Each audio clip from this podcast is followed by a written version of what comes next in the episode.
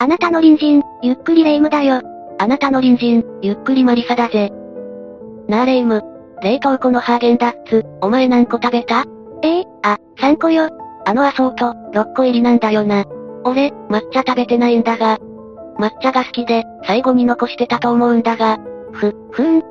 そうなんだ。それっていつの話？今だよ今。こないだ買ってきて冷凍庫に入れたぞ。レ夢ムにも言っといただろ。そうだったかしら。私は糖尿病だから、アイスを食べると血糖値が上がって、ちょっと意識が朦朧とするのよね。都合のいい時だけど家具気絶部に入ろうとするな。もう退部したろ。まあ、これを見れば全て解決するんだが。うん？何それ？霊夢を監視、じゃなかった、見守るための防犯カメラだぜ。これに冷蔵庫も映ってるから、最後のアイスを食べた人間もすぐわかるぜ。ちょ、な、何を設置してるの？プライオリティの侵害よ。プライバシーだろ。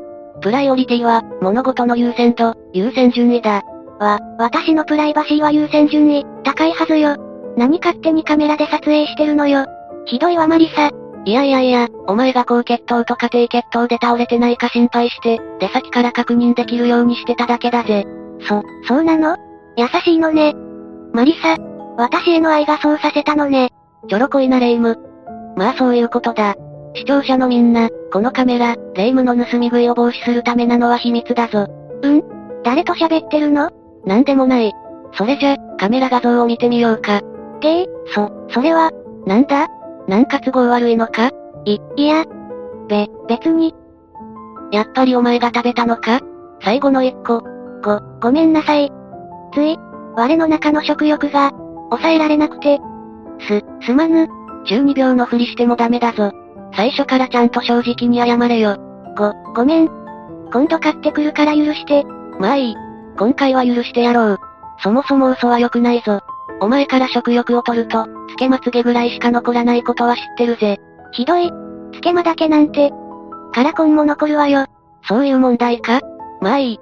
それじゃ今回は、嘘をついた結果、多くの人を苦しめた加害者と、その嘘で傷つけられた被害者遺族の話をしよう。ぐ、ぐぬぬ。そう言われると、心苦しいわね。それじゃ早速解説するぜ。みんなも、それではゆっくりしていってね。2019年1月22日、18時13分。事故は静岡県三島市、伊豆縦貫道下の萩西交差点で発生した。被害者となったのは、当時50歳の N さん。彼は三島市に住む会社員。当時会社から帰宅途中だったんだ。N さんには奥さんと3人の子供がいた。当日は癌で闘病中の長男の見舞いに行く予定となっていた。癌で闘病中って、まだお若いんでしょ？それは心配ね。そうだな。息子さんは24歳だったそうだ。N さんは子煩悩だったそうだし、自分の子供が病気になることは、とても辛かっただろう。だが、そういった辛さを見せず、N さんは家族を支えていたそうだ。いいお父さんだったのね。ああ。家族は仲が良く、また N さんは真面目な人で、職場での評判も良かったそうだぜ。いつものように N さんは、帰宅前に帰る旨を、奥さんに連絡していたそうだ。ところがその日に限って、帰りが遅い N さんを家族が心配している中、ある連絡が入るんだ。ある連絡？それは N さんが帰宅中に事故に遭い、救急車で病院に運ばれたというものだった。そして家族が病院に向かったんだが、N さんは残念ながら、帰らぬ人となってしまっていた。そんな、N さんは帰宅途中の交差点で乗用車と衝突し、ほぼ即丸だったそうだ。突然の出来事に呆然とする家族に、さらに驚くべきことが起きる。驚くべきこと？それは警察官から言われた、大通りをスクーターで直進していた N さんが、細い道へ右折しようとして衝突したようです。それは間違いないですね。というものだった。どういうことなの？警察官の言っていることは、N さんの過失が大きい、つまり、N さんが加害者になるというものだったんだ。ええ？スクーターと乗用車なのに、スクーターの N さんが不利になるの？普通は交通弱者、つまり弱い方が有利だから、スクーターの N さんが守られるんじゃないの？そうだな。だが乗用車の運転手の話から、3車線の大通りを走る N さんが、スクーターで2段階右折などをせず、無理な右折をしようとして事故を起こした。つまり加害者に当たるというものだったんだ。3車線の大通りだったのね。そんなところ、スクーターで曲がるのって怖くない？そんな無理な運転するのかしら？そうなんだ。この警察官の説明に対し、家族は違和感を持った。そうよね。そんな大きな道路で、急に曲がるなんて危なすぎるわよ。本当に N さんはそんなことしたのかしら？私だったら怖くてできないわ。ご家族が違和感を持つのもわかるわね。確かにもし本当に警察官の言う通り、いや、事故相手の運転手の言う通りなら、かなり危険な行為だ。だが家族が違和感を感じたのは、そのことじゃなかったんだ。どういうこと？実はいつもの N さんの通勤ルートは、信号機に従って、細い道を直進するコースだった。片側3車線の道路については、非常に危険性が高い。そのため N さんは、交通量の多い大通りを避けて事故を防ごうと、わざわざ回り道をしていたんだ。慎重な人だったのね。じゃあその日だけたまたま、違うルートを選んだってこと？通常、通勤通学に使うルートは変化しにくい。これは現状維持バイアスに属するものだ。現状維持バイアス？多くの人は、慣れ親しんだものに執着する傾向が強い。つまり日常生活や仕事上でも、大きな変化を好まないんだ。通勤通学の時にいつも同じ道を通り、電車やバスでも毎回同じ席に座るなど、日常の小さな選択でも現状維持バイアスが働く。例えば、霊夢がよく行く松屋で頼むメニューっていつも違うか？そういえば、大体同じかも。そうなんだ。人が食事に行く時に、いつも決まったお店で決まったメニューを注文するのもそうかもしれない。そう考えると、わざわざその日だけ、N さんが違うルートを選ぶって考えにくいわよね。ああ。当然家族は、ルートを変えるなんて、そんなことはない。そう考えたんだ。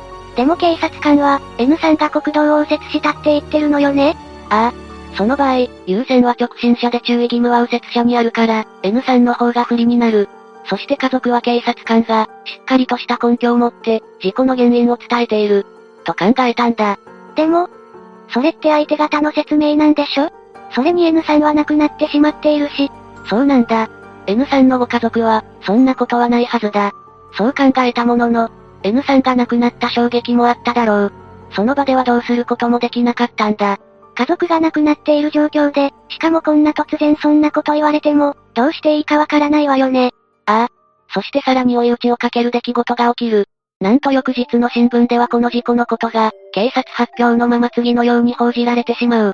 三島署によると、N さんは右折しようとし、W さんの乗用車は直進していたとな。え？えそれって、相手の運転手の言った通りじゃない？きちんと操作したのかしら？この時点では N さんの遺族には、警察の動きは全くわからなかっただろう。だが、相手方の言った通りの警察発表に、大きな違和感を持ったんだ。さらに相手側が加入していた自動車共済も、この発表を根拠に、早々に右直事故と判断したようだった。事故から間もなく、相手方の加入していた共済の担当者からは、この事故は亡くなった N さん側に、少なくとも7割の過失があります。損害賠償額は、自賠責保険の範囲で賄えるでしょう。との説明があったそうだ。ちょ、それって、相手が丸棒した場合の自賠責保険の上限は3000万円。つまり、任意保険を使うまでもない、N さんに原因があると断定するようなひどい言い方だったんだ。それって、遺族に言うようなことじゃないわよね。その担当者、無神経すぎるわ。ここまでの警察の説明も、新聞報道も保険の過失割合も、事故の原因は全て N さんの右折が前提となっていたんだ。この状況に、遺族はどうしても納得できなかった。N さんは安全に気を配り、毎日の通勤経路も家族はよく知っていた。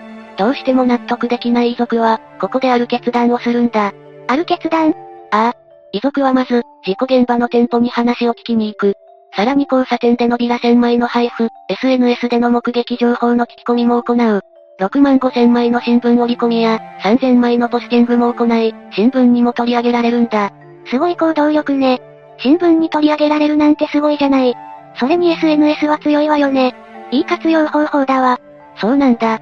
実際 SNS の Twitter は、3万1000件のリツイートなど、大きな反響があった。実際に多数の目撃情報が寄せられたんだぜ。この頃は車を盗まれた。って捜索願いのツイートも、活躍することがあったもんね。そうだな。その結果、乗用車を運転していた W が赤信号を無視して、交差点に突っ込んだことが判明した。そして事故から9日後の1月31日、警察は当初の発表から内容を一転させ、乗用車を運転していた女性 W を、過失運転致丸容疑で逮捕したんだ。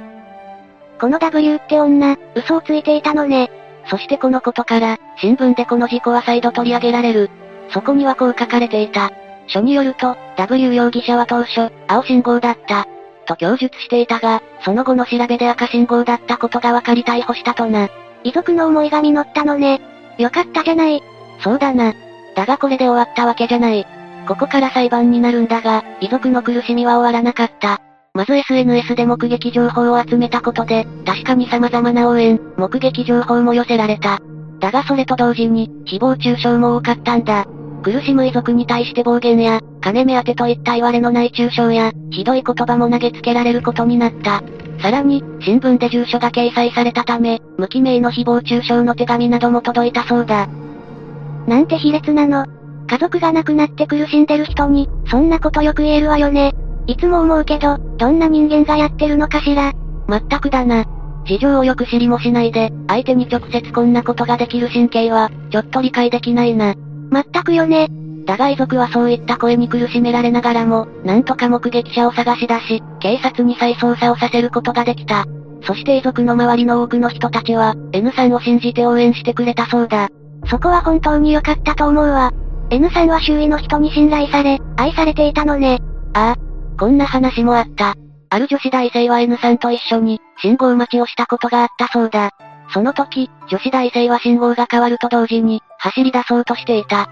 それを見た N さんは、危ないよ、止まって。ここは危ないところだからもう少し一緒に待とうよ。と声をかけたそうだ。女子大生はこの時の N さんの言葉を覚えていた。そして、だから絶対に信号無視なんてするはずないですよ。と言ってくれたんだ。N さん、優しい人だったのね。なかなか他人に声をかけるの、勇気がいるじゃないそれを危ないよって言うなんて。こういったこともあり、遺族はなんとか頑張ることができた。でもようやくスタート地点、というか、きちんと警察が捜査をしたってことよね。これって、遺族が頑張らなきゃ、丸人に口なしってことだったんでしょ？ありえないわよ。そうだな。警察は事故当事者の W の言い分を鵜呑みにして、ドライブレコーダーや防犯カメラなども、調べていなかったようだ。現に後の捜査で、N さんが脇道を通る姿を記録した、防犯カメラが見つかっている。ありえないわね。捜査機関が聞いて呆れるわよ。人が亡くなっているのに、それにこの W って女、嘘ついてたんでしょ？悪質よね。ああ。さらに W とその家族は、SNS でもやらかすんだ。加害者となった W は逮捕後も、一貫して無罪を主張し続けたばかりか、W の家族は、SNS でも無神経な投稿を続けたそうだ。類ともってやつかしら。まあ、似た者同士の家族ってことね。そしてようやく始まった裁判だが、ここでもこの W はやらかすんだ。2020年5月28日、初公判は静岡地裁沼津支部で開かれた。証言台に立った W は、青信号を確認して交差点に入った。と無罪を主張し、今までの証言を変えなかった。こいつ、何言ってるのかしら。ムカムカしてきたわ。だが嘘は暴かれる。5ヶ月後の第2回公判、ここで、カーナビの解析結果が発表されるんだ。カーナビでは W が交差点に進入した時、信号が赤に変わってから、7秒も経過していたことを記録していたんだ。ちょ、7秒？それって明らかに？ああ、間違いなく信号は赤だったんだ。こうして W の嘘は白日のもとにさらされた。さすがにこれで関連したでしょ。そうだな。そして W はこの後、驚く行動に出る。その証拠が出されると、W は言動を表変させたんだ。今までの言動がなかったかのように、あっけなく赤信号を見落としたことを認め、すぐに弁護士を通じて、謝罪文と見舞金100万円を受け取ってほしいと、遺族に申し出てきたんだ。はぁ、あ、こいつ、相当のクソね。絶対刑の軽減を狙ってるでしょ。そうだろうな。弁護士の入れ知恵もあるだろう。明らかにそれを狙った行動だろうな。当然遺族は納得しないわよね。当然だな。今更何言ってるんだって話だろう。明らかに裁判対策のパフォーマンスだ。しかもその後の後半の過程で、W が事故の約1年前にも、前方不注意で前の車に衝突していたことが分かった。この時、相手の運転手に怪我を負わせていて、人身事故となっていたんだ。うわぁ。っていうか前方不注意って、追突するってことは、よそ見でもしてたんじゃないの？スマホのながら運転とか。その可能性は高いな。しかもこの時 W の夫は、とんでもない発言をしていたそうだ。とんでもない発言 ?W の夫は、そんな大した事故じゃなくて、人身事故になるとは思ってなかったんですけどね。と笑いながら話したそうだ。W も W なら、夫も夫ね。なんて夫婦なの？クソじゃない。ああ、相手への謝罪や自分の反省なんかない。むしろ、運が悪かったぐらいにしか思ってないんだろうな。こんな人間が運転しているなんて、怖すぎるわよ。まったくだな。裁判では、検察はながら運転について追及を重ねた。だが W は、ながら運転を一貫して否認する。いやいやいや、7秒も赤信号を見落とすって、どう考えてもおかしいでしょ。絶対見てないわよ。時速60キロだったとして W の車は、1秒間に約16メートル進む。つまり N3 に衝突するまで、120メートル近く進んだはずだ。